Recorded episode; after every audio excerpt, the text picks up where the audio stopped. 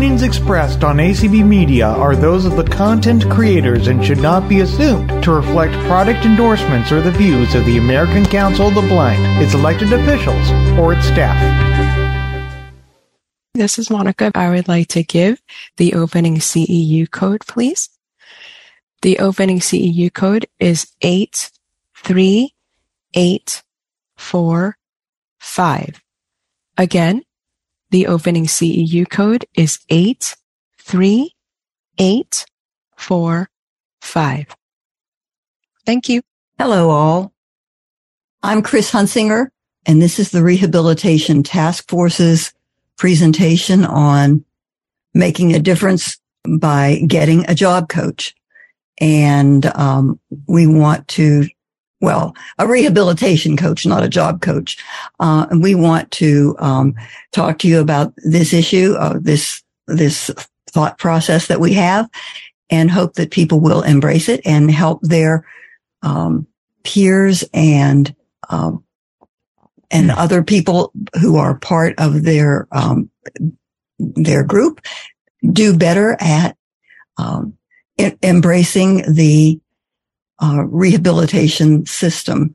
We need coaches in many places in many ways, and so this is one place that we think people can stand to have a coach. And I'd like to introduce everybody else in the group, or I'll pass it on to people I'll send it to, I'm the co-chair of the rehabilitation task force and I'm passing this on to Doug Powell. Um, uh, um, my name is Doug Powell and I'm also a co-chair of the, uh, rehabilitation issues task force. Uh, and I will pass it along to Lori Scharf. I'm Lori Scharf. I'm from Virginia and I am a member of the ACB Rehabilitation Task Force. Marcia? Okay, I am Marcia Farrow.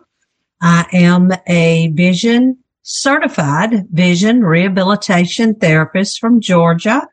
Uh, I just a brief overview. I have a extensive background in as a mental health professional. Then I became a certified VRT working for over 40 years now. So thank you for asking me to be part of the panel. It's our pleasure. Okay, let's tag John McMahon. Good morning, everybody. Dr. John McMahon here. I am also a certified vision rehabilitation therapist, been in the field for around 40 years, and I'm currently in Michigan. Okay, great. And, and Alice? Good morning. I'm Alice Richard, and I'm from Georgia. And I am a member of the Rehab Task Force and also a retired um, certified visual rehabilitation therapist. Neva? Good morning, everyone. My name is Neva Fairchild. I work for the American Foundation for the Blind as the National Aging and Vision Loss Specialist. I am a member of the Rehabilitation Issues Task Force for ACB, and I'm trained as a vocational rehabilitation counselor. Cool.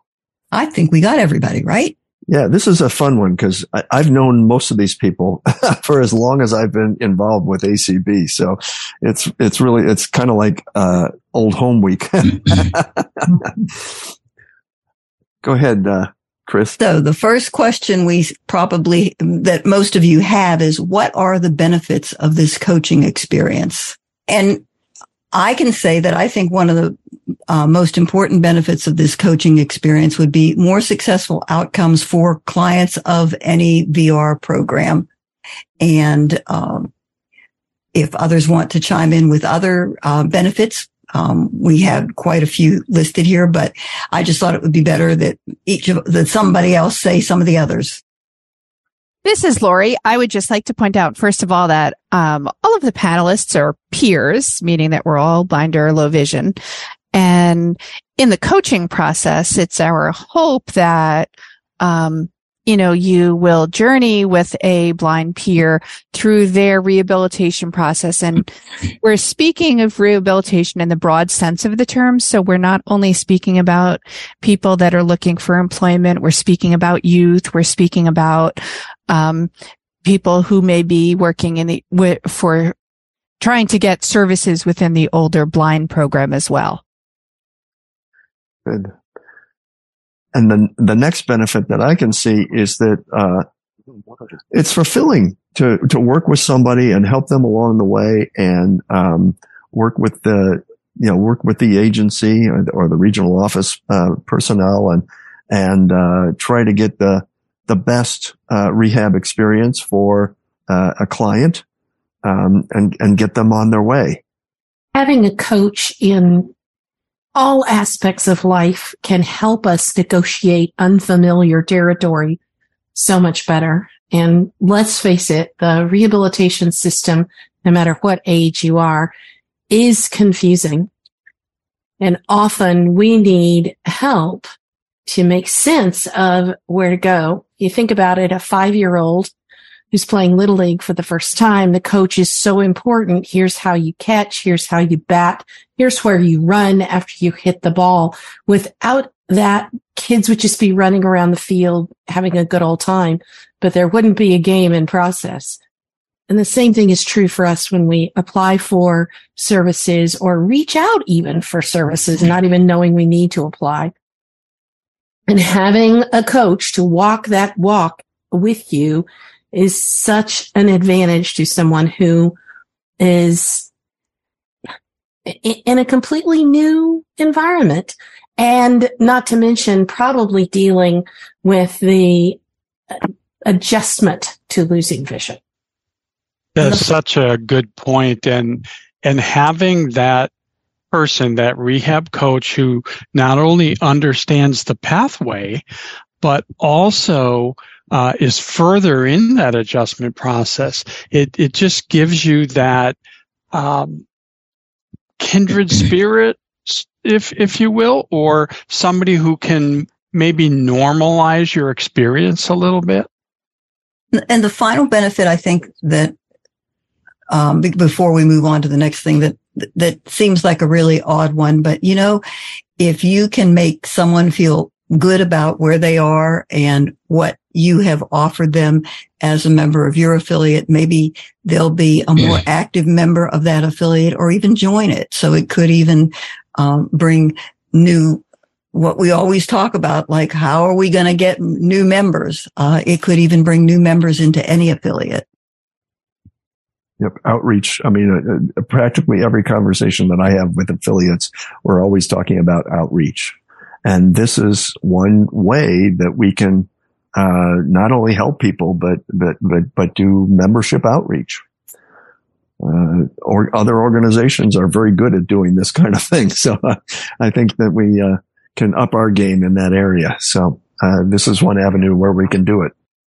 Now to demonstrate the benefits of coaching, Marcia has a story for us. She has been doing this kind of work with people for a long time.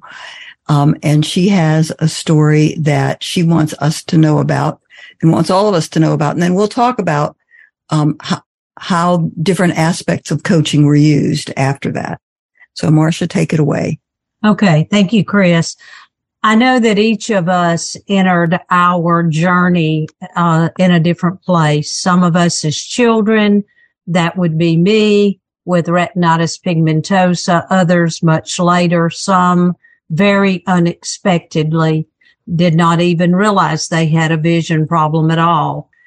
But growing up in rural, a rural state where there was very few services, the one single thing that I can say that vision brought to me personally was I became an, a self advocate at a very early age. I learned to speak up to teachers, to principals, to guidance counselors, to doctors, and on and on. So with that said, my natural inclination after I graduated from school and I wanted to go on to, to, I knew I wanted to, to go to school to extend my abilities and skills. So I went into advocacy really is what, is what I did because what better, better way, what better part of life that I had experienced for me to be able to share with others. And I felt that, and I felt that calling very early in my life. So, um, having gone into mental health, working with the chronically mentally ill for the Georgia State Merit System for over 25 years, then seeing the need for vision professionals and challenging myself that others needed vision professionals. So why didn't I do it? Why did I did go to school and get that degree? Why did I keep asking others to do it? And so I did it. I went to Florida State like Alice did. I traveled, I made the trip down there 14 different times by plane to get that master's degree. So I have been determined to help others. So my story, uh, that I really want to share is, is a young man that came into my life. Uh, he came into my life through my agency, really in the beginning as a person who was losing their vision. He was in his twenties, very, very angry about his vision loss. He had been able to drive. He had played football. He knew he had a vision problem, but he didn't dream of the extent that that vision problem would end up causing in his life. He had learning disabilities, um, as well as the mental health issues. And then here came the vision loss on top of that. So being that I, I saw early on that he was a complicated case, you might say, there were uh, difficulties between the the rehab folks, the vision folks, uh, the medical folks. There were so many uh, misunderstandings about what this young man needed. He was angry. He had gotten trouble with the police. He was living in an, a violent neighborhood in an extended stay where many people were afraid to go to deal with him. But, you know, I already had that background in mental health. I had been in these dangerous situations and I'm not encouraging others to do that, but I was not going to let that stop me from, from reaching out to this young man. So basically my, when I be, went from a, a VRT in a way to a job coach, which I think is part of being a VRT or to a coach. Maybe a life coach is almost a better way to say it because he wanted a job, but he didn't have one at the time. Uh, so when I realized that he, you know, he wasn't going to make it so much in the, in the rehab expectations. Okay they said, you know, he wasn't fulfilling his part of the keeping up with things, missing appointments. It was all because of his mental health issues. He fell through the cracks. Okay. He became suicidal during that time. He felt like nobody cared. And, and with that said, I just simply put on another hat. I put on my Georgia Council of the Blind hat. I put on my, my coaching hat through the Georgia Council of the Blind. So I, I know, I no longer necessarily viewed him as quote unquote my client whom I was paid to work with, but he was my peer. He was part of the community who was blind and who could say that I couldn't help a peer in need that was very much in need. So I stayed involved with him. I never gave up on him. I kept in contact with him. I went to see him. Uh, I, I, I, assisted him in, in ways to keep a mobile phone going. And, and so as he began to crawl out of that hole, he ended up going back to his home community where he had somewhat of family support there was able to get his own apartment, continued to reach out for mental health services. And frankly, the mental health services did a super amazing job uh, with him and looking for work for him. The bad part was they didn't understand the vision. So they would get him jobs that were not so easy for him as a visually impaired person, but he would try and he would do it. And he sort of proved himself with the rehabilitation counselors a little bit. They saw that he really, really wanted to improve his life and they worked with him. They began to send us quote unquote professionals back in vision professionals back into his life again to work with him. And there were, there were many efforts made some of which was hindered by his background. Unfortunately, his legal background, people were afraid of him. He's a big guy. They were afraid they, they would say, Oh, this guy's violent, you know, so forth. But anyway, with that said, after a long, long journey, which we don't have time to say, I will proudly say it takes an army, right? For these folks he currently is ready to graduate from the NFB Center in, in Ruston, Louisiana. If everything works as it should, he has a job waiting for him, not here in Georgia, but in another state. And his life has gone from living in a homeless hotel, you might say in ways, to having a job and having all this wonderful training that he's had. But it took people like me, you know, people willing to stay in that, that with him for him to get from that point to where he is now. So thank you. I could tell you a lot more about it, but that gives you the highlights of the situation. Great. Thank you very much, Marcia. It's a great story. And, uh, I admire your dedication and commitment. Um, so let's move to what uh, some some aspects of what is involved with uh, with being a coach. Um, and first, I think we probably ought to talk about what kind of boundaries we need to set, or a coach needs to set with their client. Um, and and um, notice Marcia, you know, was, was willing to jump in there and go to, go to her client and, and that kind of thing. But it, it was, it was all, you know, very professional and, uh, and, and uh, you know, and, and so you could tell that there were some boundaries that had been set. So, um, can, uh, can the panelists talk about what kinds of boundaries they feel are necessary for uh, a coach? this is Alice, and I think one of one of the first ones is is to establish with them that I'm here to support you. I'm here to help get you prepared and ready, but I'm not I'm not going to be the one to go in and ask for what it is you need. That's got to come from you, but I'll do everything I can to help prepare you so you're ready.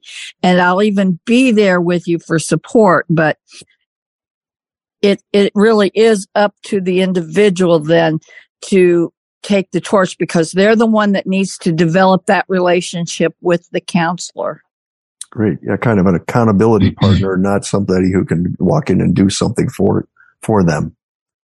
And this is Lori. Um, I think an important thing is, is to know that you're there to journey with the client and support the client and help the client maybe make decisions about things. Um, sometimes I think in the rehabilitation process, particularly in situations where people may have a lot of different disabilities, which as we all know is very common.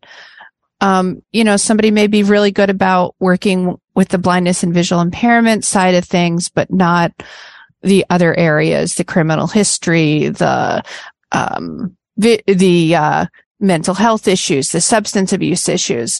You need to be clear as to what your role is and that you're there to help the person to understand what options are available.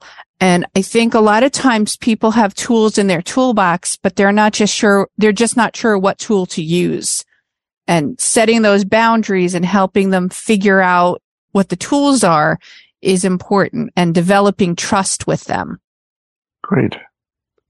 This is Neva. I think the most important part of this too is to make sure that you're not creating more dependency by being a coach, helping a person to uh, negotiate the system that you're empowering them, not enabling them. And I, it's a fine line to walk because let's face it, if we have been through the VR system or if we are a professional in the, in the VR system or any system really, uh, education or older blind, doesn't matter. Uh, we have more of the answers. We know how it works. We have, we have more expertise than most people.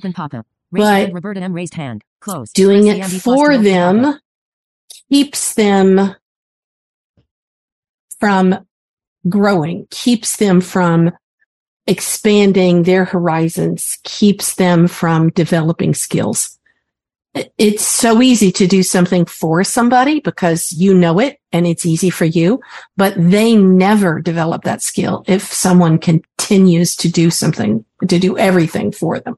And, and, and I, I want to say, this is Chris. I want to say that that whole, it's painful to watch somebody learn how learn and discover these things for himself or herself.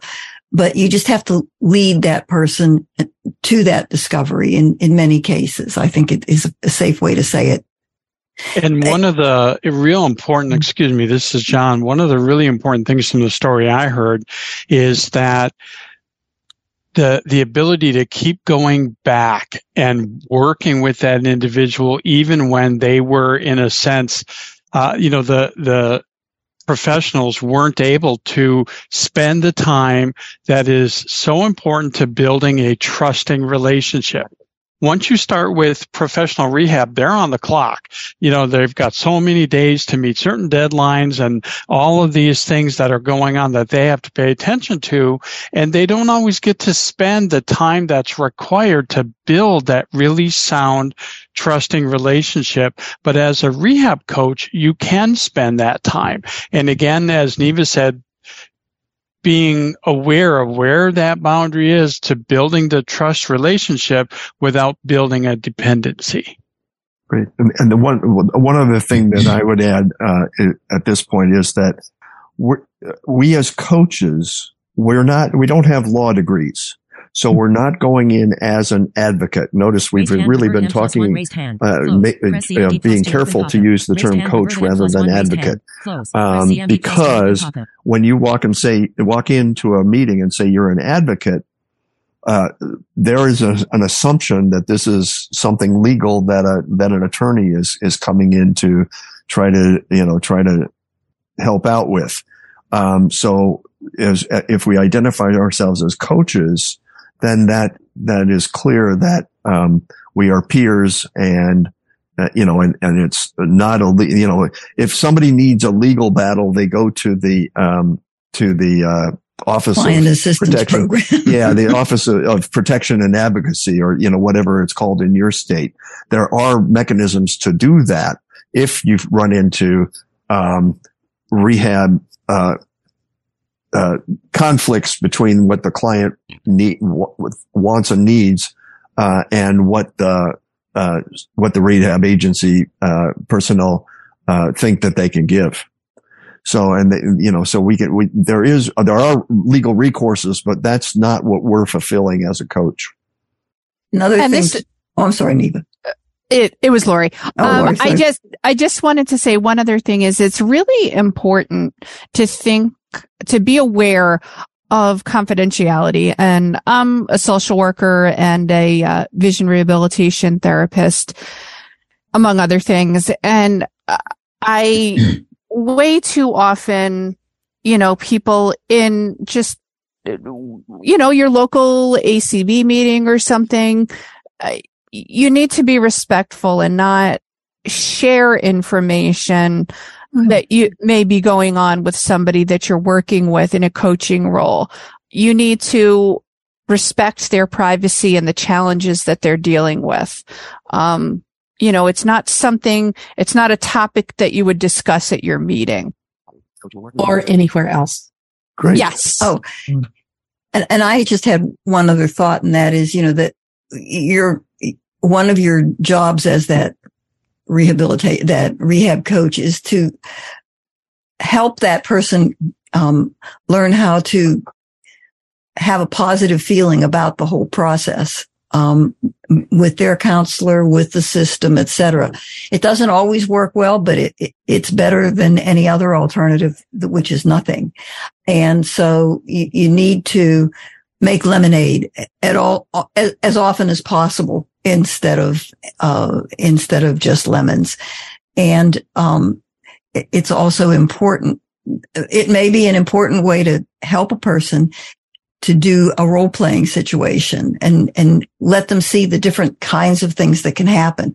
What if somebody questions the fact that you want to do something in particular? Or what if they say they don't think you're capable of something and, and, and make sure that the person understands that these questions can come up. So role playing is, is, it, it just, it just prepares somebody. And one thing I would just like to interject, this is Marcia speaking again. It is so important with coaching to be very confident in who you are as a coach. Don't let the success or failure of the person be your goal. And in other words, like with this young man, I'm not looking for a trophy or an award you know, the, my work with him was largely behind the scenes. I wanted it to be that way. I know what I did. He knows what I was able to do. I was able to work with some rehab counselors and pave some, some, you know, ways for him, help him to communicate. But I'm, I want him to shine. I want him to be the star of his own show. And it's not about me. It's about him. And I hope all of us as, as coaches can not feel the need to get any personal gratification publicly from the work that we do.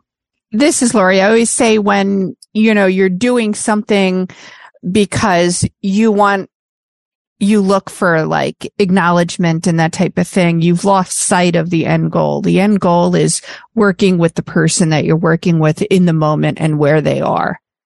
Mm-hmm.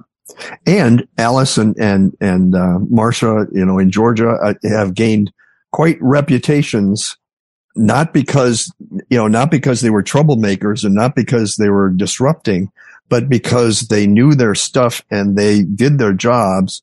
And um, and I, I'd say this for all of the all of these people, but I've had more conversations with Marcia and Alice about this.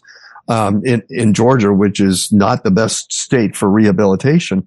Um, they've gained reputations for themselves because of the work they did, not because they were looking for a good reputation. So I, I think that's what I wanted to say. I, another aspect of, of the, of the relationship between a coach and a client. Um, it's very easy. I don't know how many meetings I've been in where it's very easy to bash the, uh, rehab system. You know, they, you know, they never do what I want them to do. And, and uh, that teacher was lousy and you know all that kind of stuff. That's what com- kind of comes up a lot in in you know whenever you're talking about the rehab system. However uh, that's not going to get you any place when you have a client and a coach who are uh, already uh, you know predisposed to assume that the system is not going to work for them what I think we're trying to develop as a coach is a, a rapport with both the client and the counselor and the, you know, personnel in the, in the office, in the agency office so that positive steps can be made. And obviously, you know, not everything is going to go perfectly, but if you approach it from a positive standpoint rather than going negative, uh, I think that you're going to, in the long run, be better off. That's so important, Doug. You're right. Go ahead. I agree, I agree 100%. And I think you have to come at it not only from a positive perspective, but from a perspective of, of knowledge. And I don't, I don't think there's a state in the union that doesn't have their, their manuals and their, and their rules and regulations on their website. Uh, state agencies, which includes VR and older individuals who are blind programs and education agencies uh, all re- are required. This is all public uh, knowledge, but the public usually doesn't know it's there and the public doesn't usually access it to come to this place of coaching from a position of knowledge and an understanding of what is possible and what is required um, to to participate fully in the rehabilitation process at whatever age. And so every state in the union is different. And so in your affiliate, in whatever state you're in, you would, you would want to be knowledgeable about it, not just from your perspective and your experience, but from the whole perspective of what can a person expect? What is required of a person? And what do you have to do to be considered eligible or what are you entitled to? Because that's very different from program to program. Some programs are entitlement because you're alive and you meet these certain criteria. You are entitled to this service, but some programs have eligibility requirements. You, you have to be more than just alive and meet certain requirements. You have to meet an eligibility requirement that, that it, it varies, but is all based on the same federal regulation. So a knowledge of, you know, the federal aspects as well as your individual state aspects, I think is just vital if you're going to be a successful coach. So it takes some homework. There's work to do. And we, we know that this is Chris. We know that it takes homework from the coach. You need to, you need to know how your state system works. As Neva said, you need to know how the federal system works.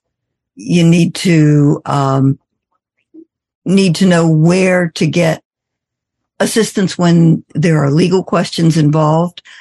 And we hope that in the future, when we actually can help um, affiliates, if they want help setting up a program like this, that we can come up with a, um, at least a cheat sheet or a handbook that will help everybody find what they need to find. We're not going to teach classes. That's, you know, that would mean we'd have to learn the whole, every, all 50 state systems, et cetera.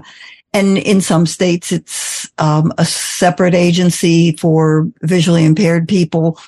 And in some states, it's a combined agency. So there are different ways of doing these things in, in different states.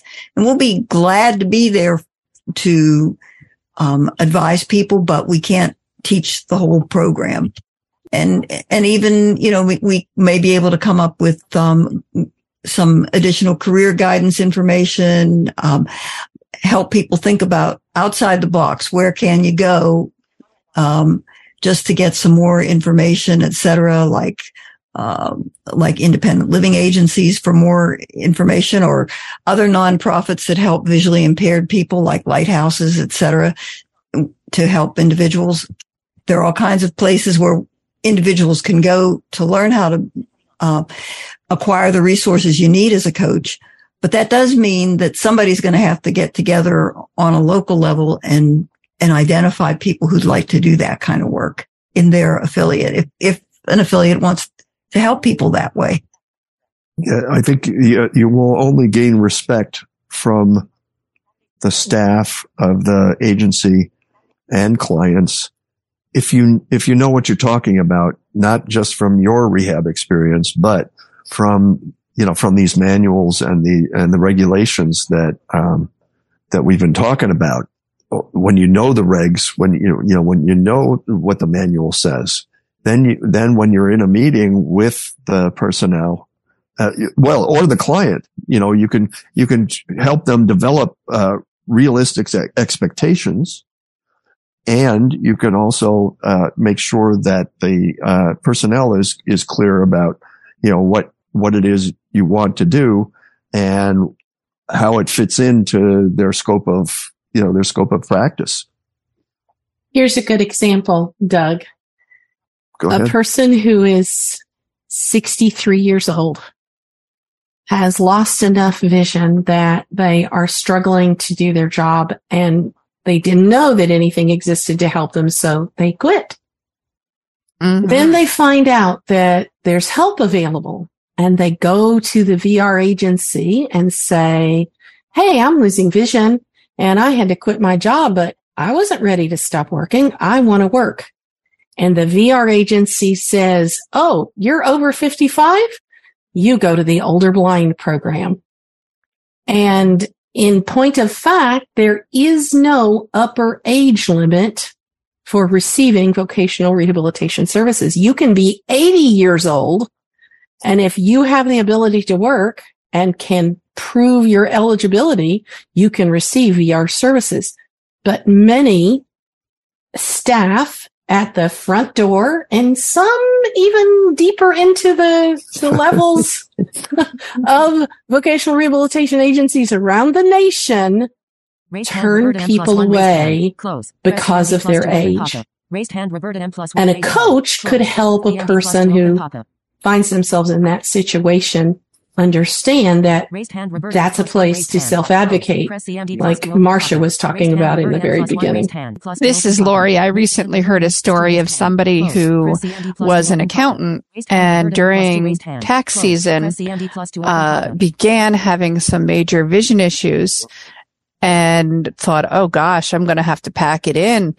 And, uh, you know, was connected with rehab and was in a state where they were able to get services from a nonprofit contract agency pretty quickly to help them get a video magnifier to be able to look at people's accounting documents and look at her computer screen. And she was actually didn't even know about uh, magnifier and was able to do enough with magnifier. And, you know, she was in her late eighties, her mid eighties. Wow. Wow. Yeah. I don't know that I'll be working in my mid 80s, but or want to. exactly. All right. Um, any other topics that might come up? Um, We've got the, uh, you know, like I, that we mentioned the client assistance program as a, as a, another place to go for um, additional help when you're trying to sort a, situation out.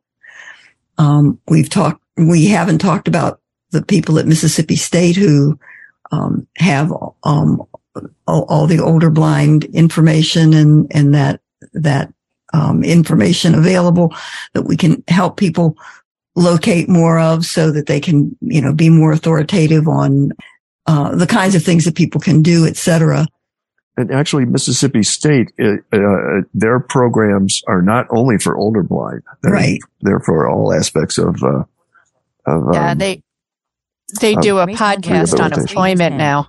And this is John. They have just an absolute ton of resources for employment and older blind, and many, uh, most are free to anybody who uh, wants to get on their website and look. So again, really a good resource for affiliates. Uh, but going back to the client assistance program, the, the CAP program is a program that is free for any client of public rehabilitation, not just for vocational rehab. And it doesn't only apply when there's an issue. It, it will provide free advocacy services. So if you have uh, person you're working with and who just doesn't understand and you need that sort of legal uh, perspective, the client assistance program can be a perfect collaborator for that. Because again as somebody mentioned earlier as a rehab coach we're we're not a legal authority on anything uh, but the client assistance program advocate is knowing those resources in your local community, in your state is, is one of the secrets to being an effective coach. And probably you won't find one human in each state that knows all the resources. So this is an example of when a team of people coming together for this purpose is stronger than one individual because you'll know about resources I don't know about. I'll know about resources you don't know about. And when everybody pulls that information together, mm. we're all stronger. We all can help people better to achieve their goals, to achieve their dreams. And so in, in my mind, this rehabilitation coaching concept for affiliates of the American Council of the Blind is going to be a group project and and each affiliate is going to have to look at it differently based on their state and their resources of people within their affiliate. It may start out small and then to grow. I see the people in ACB as the grassroots experts of what it's like to live with vision loss in their local community, in their part of the nation. And that is powerful. That has value. That can help people to get where they want to go better and faster. How many of you talk to people who say, Oh, I started losing my vision five years ago, but I never heard of anything. I didn't know there were services. I didn't know there was ACB. I didn't know there was any help available. I just figured that was it. I was done. Wouldn't right. it be nice if they got information faster? Wouldn't it be nice if they found out there was help a lot quicker so they didn't spend so many years, so many months, even so many days without support?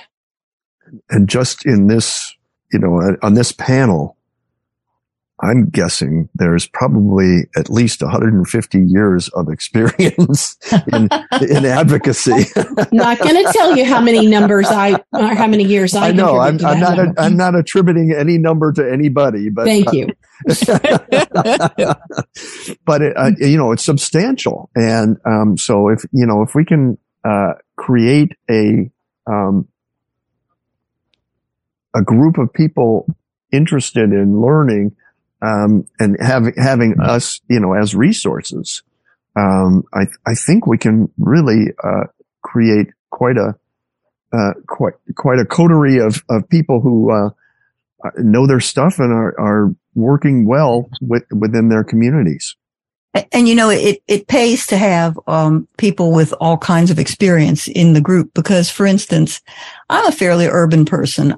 I don't deal, I, I don't even understand, say, the transportation issues that somebody in a rural part of the state will have planning any, any event when they don't, can't drive. Um, uh, it's, it's just, I, I can't wrap my head around how much extra time that takes.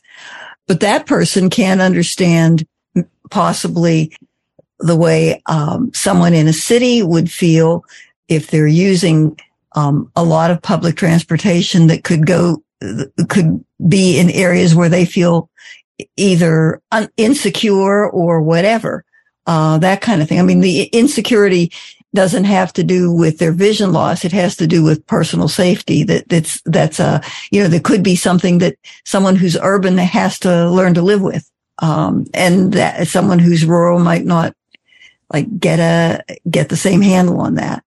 And and maybe for somebody who's experiencing sudden vision loss, that could be a very scary thing.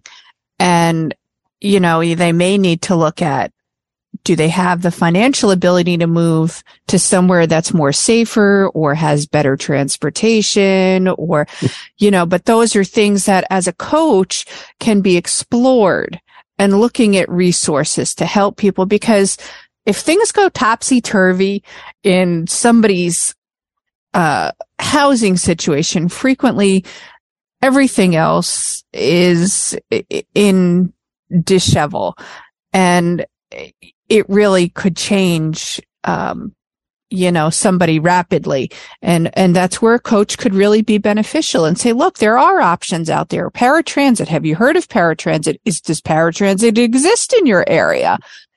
You know, it's, it's really journeying with somebody from the bottom up. Mr. Maslow knew what he was talking about. Yes, he did. yeah. I was going to say, yeah, uh, uh, you, you really have to be where the individual is at the time when they start because I remember I have uh, I had one individual that I peer supported and when I first met him he didn't even want to he was a young man and had had had lost his vision during a tragic accident and um so he was in bed and, and when I got there and he came out long enough to talk to me and he was, you could just tell very depressed because he's, uh, he basically said to me, well, I don't know, you know, there's nothing I can do anymore. Um, and I said, well, what do you enjoy doing? Well, I used to do video games. And so that's where we started. I mean, that was where his interest was. So, and, and he said, you know, I just don't know how I can do things. I, I don't want to leave the house. So the other thing I had to do was get him to realize you can get out and, and do things. So what we did, I said, well, how would you feel about going bowling? And it was like, bowling? but we did it and, and, we went to where he was at. And once he started feeling more confident about himself, then he, he started realizing, well, maybe there is stuff I can do. And I'm just happy to say that this young man now actually has a full-time job and is helping other folks. So it, you do have to start where they're at. That's what the coaching's all about. Where they're at, um, and and that's where you begin. And I'll I'll just for those who may not know Maslow's um, hierarchy of needs, uh, it's a theory that the most urgent needs have to be met first. If you don't have a safe place to live, if you don't have food, if you don't have the basic needs of life, you can't really think about the uh, other needs that are probably less urgent, like um, a new dress uh, to go to dinner in on the weekend. That kind of doesn't matter when you don't have a roof over your head. Mm-hmm. Chris, should we see if there are any questions? Okay. Um, Monica, would you, uh, well, folks, raise your hands and, and, uh, and, and we can figure out then who has questions and they can ask them. We have Roberta with a question. Well, I love what I'm hearing. Um, my name is Roberta McCall. I live in Michigan. Um, and we have initiated a project here unaffiliated with the state agency, unaffiliated with any consumer group, although I am a member of ACB. Raise hand carry um, plus three raised to, hand. Close. Press plus um, to open pop-up. Similarly, hand, carry mute plus three raised hand. Um, Close. provide plus to open pop-up. A, raised hand carry mute plus three raised hand. Close. Press CMD we, we aren't using the term coach. Uh, we don't really have a good term. I like the term coach. Um, but um, what this uh, Care to Care is what it's called. Um, we are approaching this from the opposite spectrum. We are um, working with ophthalmologists to give them a place to or a resource to give to their patients so that there is someone for them to talk to. Similarly to the coaching is what you have described. Um, but we have, we, we not only have our foot in the door, we are standing in the, in the office of an ophthalmologist who, um, fell into our lap, so to speak, um, when, um, I had a change in ophthalmologist and he was my new ophthalmologist. And when I first met him, before he even did anything medically related, he pulled his chair up and looked me right in the face and said, can I ask you a few questions? And I said, well, of course. And he said, can you tell me why it is that I have so many patients who are complaining that they have the skills, yet over and over and over they do job interviews and they're rejected because of their blindness. And I thought, I just rubbed my hands together and thought, oh boy, we need you. So, but, so we have this project that we're trying to get off. We are partly off the ground. We're beginning phase two to provide to the ophthalmology side of things a, a resource, a place for the, for them to give information to their patient, or they can make a direct referral. Um, the person will receive a call back within 48 hours and um, w- will complete a brief intake and then will be referred to um, volunteer at this point in time, volunteer VRTs. So right now we have uh, five volunteer VRTs. We have an administrator who answers the phone, who is in the process of completing a VRT degree.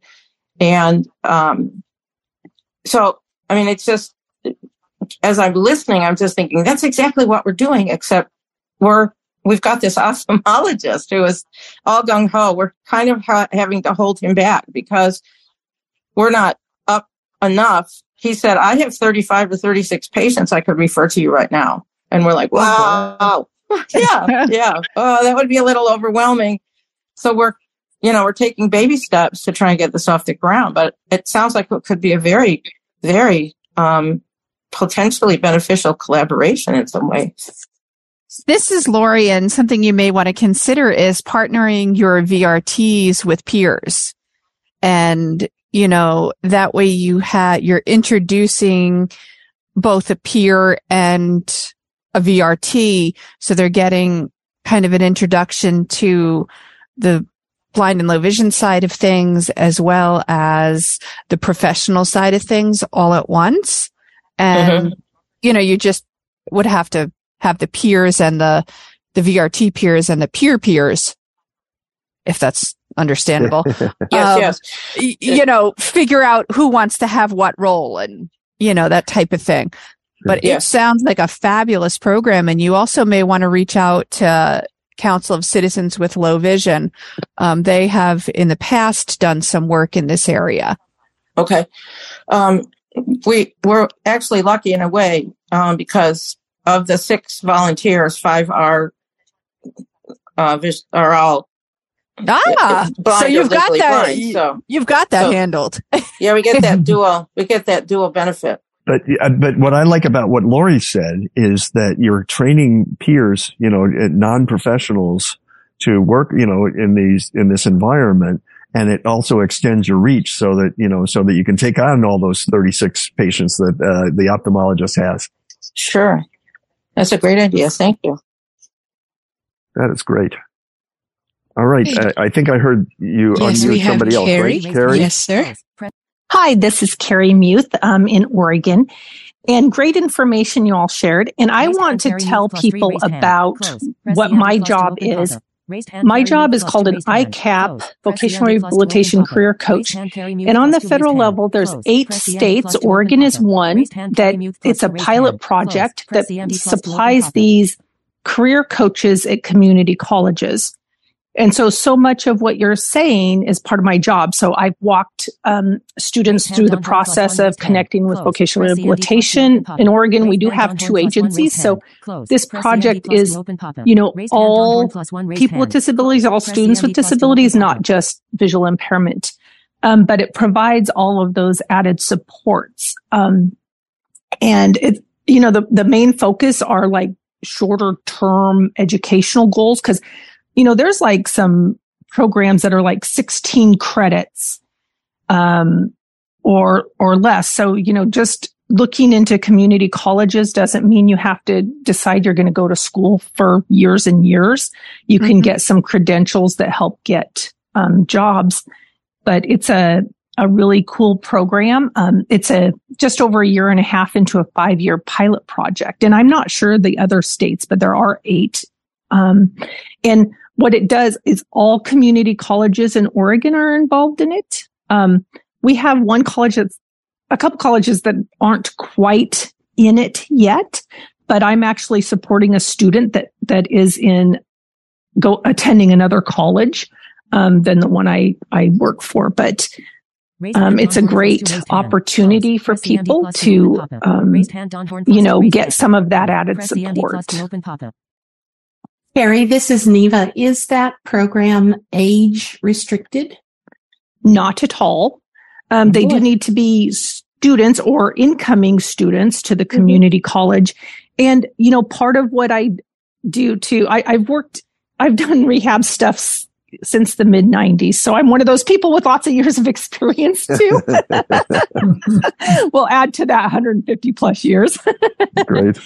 Um, but, you know, I can actually help students, you know, like talk about what careers might be good. Cause, you know, a lot of people going into voc rehab, as you guys know, really struggle with mm-hmm. what do I want my goal to be? And so I actually sit down and we talk about the different programs, um, that are offered and help, you know, help make some of those career, you know, do some career exploration kind of stuff. And, um, but it is really important. And part of my job is, you know, you guys talk about resources and that is so important. So part of my job, when I started my job just over a year and a half, just about a year and a half ago was, you know, I met with people all over the college because part of my job is to know what, what is available. So, you know, I don't arrange accommodations, but I refer the students to who does.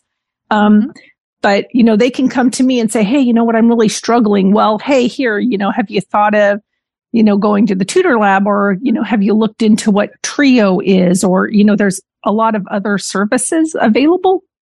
Um, you know, so that's kind of part of my job. And I, I meet with the voc rehab counselors, um, with the students, just providing that support. And the other advantage, um, to students, if this program's available in your state is, um, I actually have long-term networking with the VR counselors. So I already have that positive rapport with them.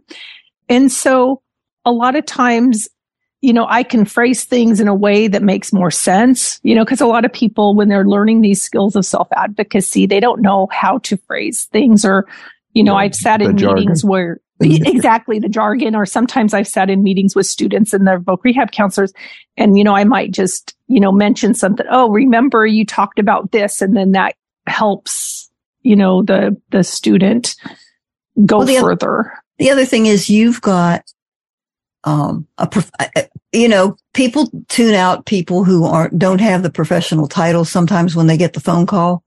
Yes. But, but when they see your name on that message or in that voicemail or in that caller ID and they go, Oh, it's Carrie. She's got a real question. She's not just one of those bother people. That's true. And I've had, um, you know, one of my coolest successes is one of my students is in our nursing program. You know, her disabilities are not blindness, but, um, she she originally had applied for vocational rehabilitation services like three years ago and they declined her based on her disabilities, not thinking this was a good fit. However, this program opened it up. And so she successfully got into the program without vocational rehabilitation help. So now Voc Rehab is helping pay for her education. So that, you know, they've actually been able to buy her stethoscope and other stuff that she's needing. Um, and she just completed her first year of the two year program. And, you know, she's like a straight A student. She's very dedicated, you know, doing an excellent job. But, you know, she really struggles, um, with, with a lot of that communication stuff. And so that's one of the biggest things I'm helping her with is, you know, how to communicate better with the, with vocational rehabilitation. But, um, you know, it, it's pretty exciting and, um, it is a pilot project, a five year one that just has over three years to go. And so the hope is that, you know, we, we all have great successes and it continues and goes into other states at the end of the pilot. You know what the eight states are, just out of curiosity? I'm, I'm, if you don't, that's fine. But I, I do not. I should have looked them up so I could tell people, but I, I do not. But you can look up ICAP. It stands for Inclusive Career Advancement Program. Um, that's what ICAP stands for, Inclusive Career Advancement Program. And, um, who's it under? Um, it, it, it's actually federally funded through the rehab, through the rehab vocational services administration. Mm-hmm. Yep, okay. it is. And, um, yeah, it, it's really great cool. resources. We, we, have three hands up there. It looks like. Yes, we do. Yep. Carrie so makes a good Carrie, that's great. Thank you. Carrie makes Thank you. And great information. Neva, go ahead. makes a good point that the relationship with the vocational rehabilitation and other service providers for transition age or older people in your area is so important for coaches to have because you ha- you know the people's names, you know who to ask for, you know where to turn to, and they know you. So that's another aspect of the coach's role that we haven't really touched on very much, but I do think it's a really important one. plus to open pop-up. Yes, it is. Plus to raised hand. And, and it, it's going to develop over time by you know by you know by your you know your um, uh, your work. right. It will, but it also takes some conscientious effort to reach out and sure. and and build relationships. Get the players. Yeah, get get the get build that, relationships. Get, yep. Get the team roster together. Well, we have less than 15 minutes, so let's see if we can get some more questions in here. Yep. Monica, who's next? Don Horn is next. Hi. Um, this is very interesting. I've been a rehab counselor in a blindness agency for 34 years now. I think this has a lot of potential. I'm also a little bit disturbed by a little, a little of what I've heard. Raised hand, penny Um, one the hand. potential, first of all, I think that one thing you may want to Raised hand, penny consider if you're going to call yourselves Press the Andy rehab plus to open coaches, you really need to think about malpractice Close. Press the Andy issues. plus to open topic. Um, it sounds like it's something that wouldn't come up, but I, I assure you that it could, or at least might. So you may want to check with people on that, attorneys or whatever. I think the positive, I think you have a position that is very, very helpful. I had a situation recently. I had a client who was not showing up regularly for services. And I had tried everything, including I sometimes offer biweekly or weekly meetings. I say to the client, would you like to meet with me more regularly? How frequently would you like to meet? And even if they cancel it, it they know that that time is set aside for them. But I was at my wit's end. I didn't know what more to offer. But it was weird because sometimes he would show and sometimes he wouldn't. And I would say to him, well, what is it? Well, the priest called me and said, you know, he always comes to choir practice. And I said to the participant, before we make a closure decision, I'd like you to do something. Can you go home and think about really hard about when do I show up and when do I not?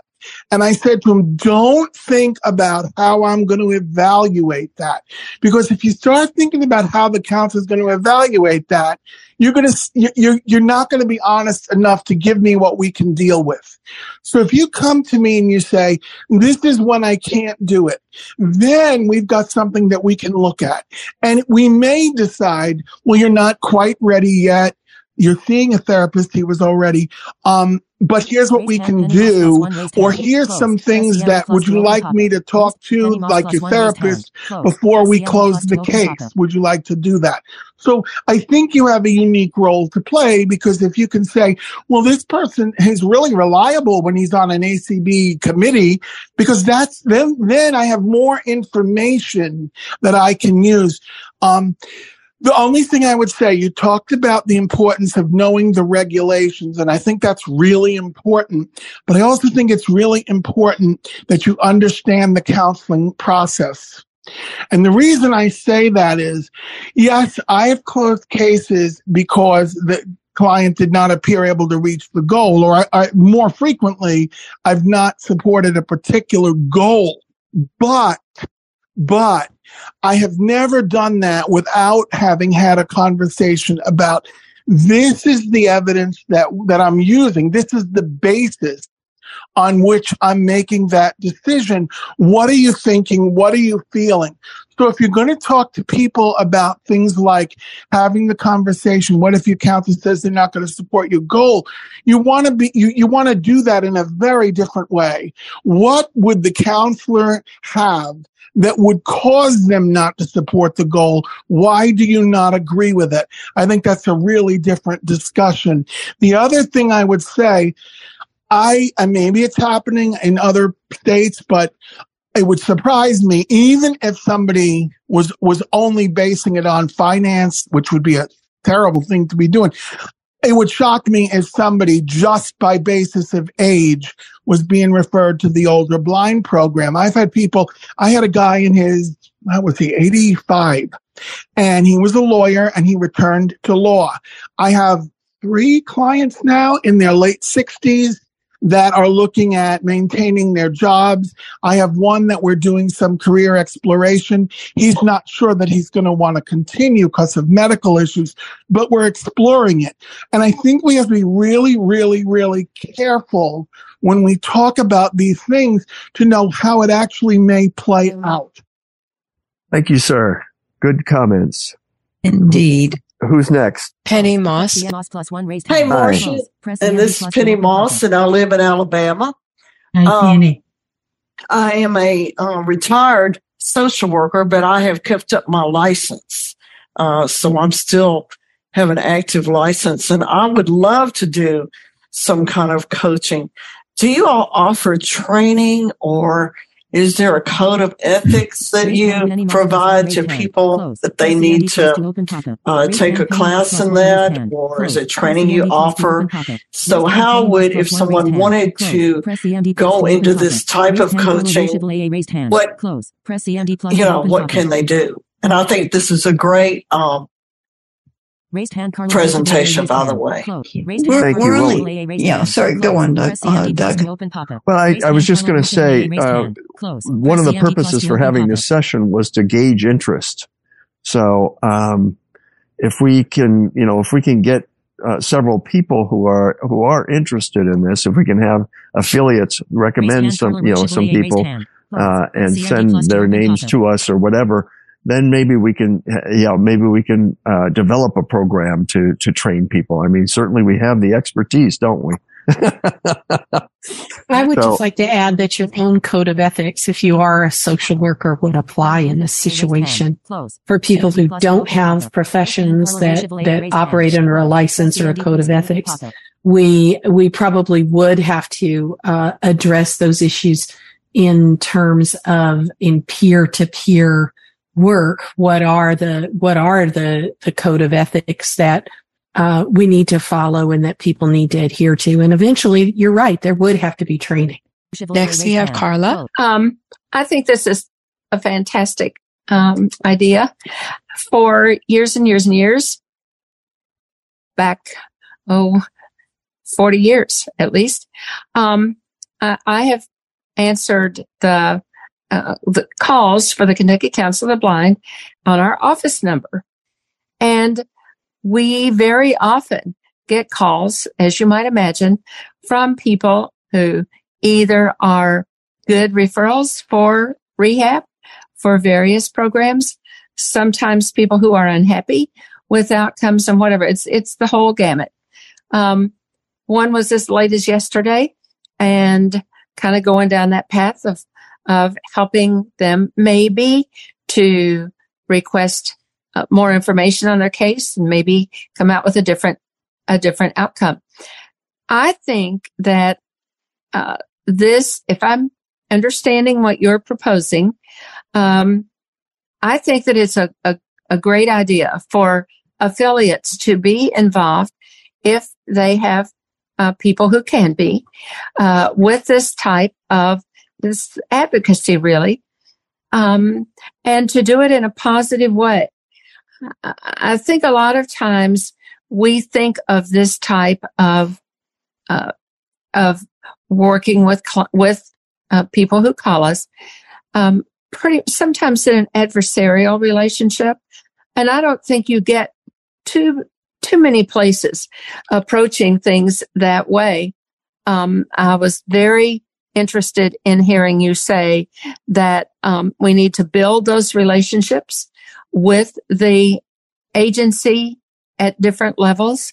Um, I have always tried to make it my business to be on a positive, uh, uh, to have a positive relationship with the people who are uh, running the agency, the people who are in uh, supervisory positions or the director of the agency or whatever. That sometimes has not always been possible, but it's always has to be, I think, a goal. Um, I do hope that as we develop these things or as affiliates are interested in participating, that they get over the fear of, oh, I can't do this under the ACB umbrella. My question is, why not? And I, I think that this is one thing that we as blind people, as participants in an advocacy organization, uh, we don't need to apologize for it being an ACB or an affiliate program.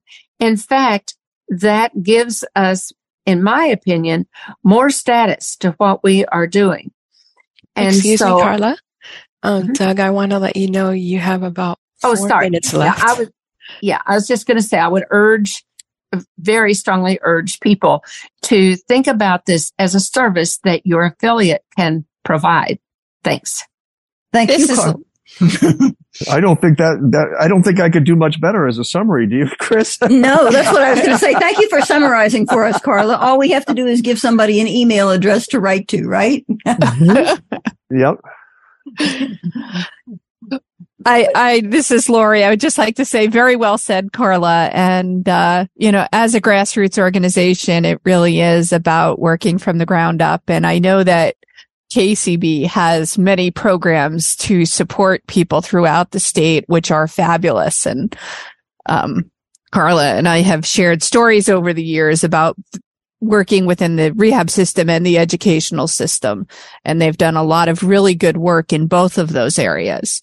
So if people are interested, I think probably right now, uh, unless, unless we're, we're not supposed to give out individual emails. So, um, right now, if you're interested, why don't you write to advocacy at acb.org? And, uh, you know, and, and, so that goes to Clark and Swatha in the national office. And if they start seeing that there are a bunch of people who are writing in and, uh, you know, and, and interested in this as a program, um, that's a great start. you, you might, we might want to give them a heads up. Yeah, we will do that. we will do that.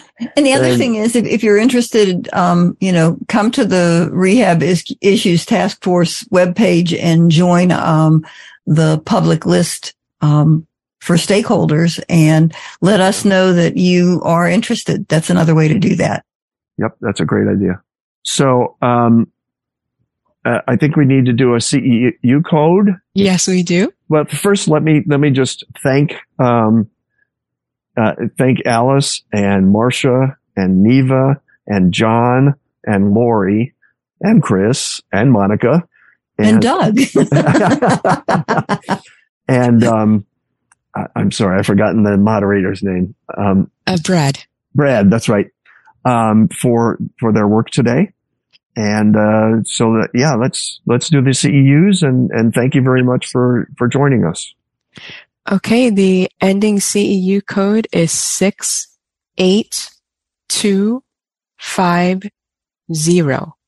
Again, the ending CEU code is six, eight, two, five zero. Thank you. Thank you. Thanks. Thanks Thank everyone. You. Have a great day.